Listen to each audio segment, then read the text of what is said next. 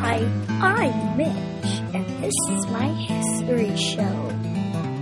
Today we're going to talk about California's independence. They made a flag that was red on the bottom, and it had a star and a bear. In the middle it said California Republic.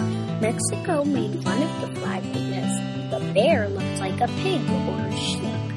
Did you know that California owned their land for only three weeks until the U S occupied and claimed the area? Now California is a state in the United States of America. That's all I have to do with Mitch's History Show.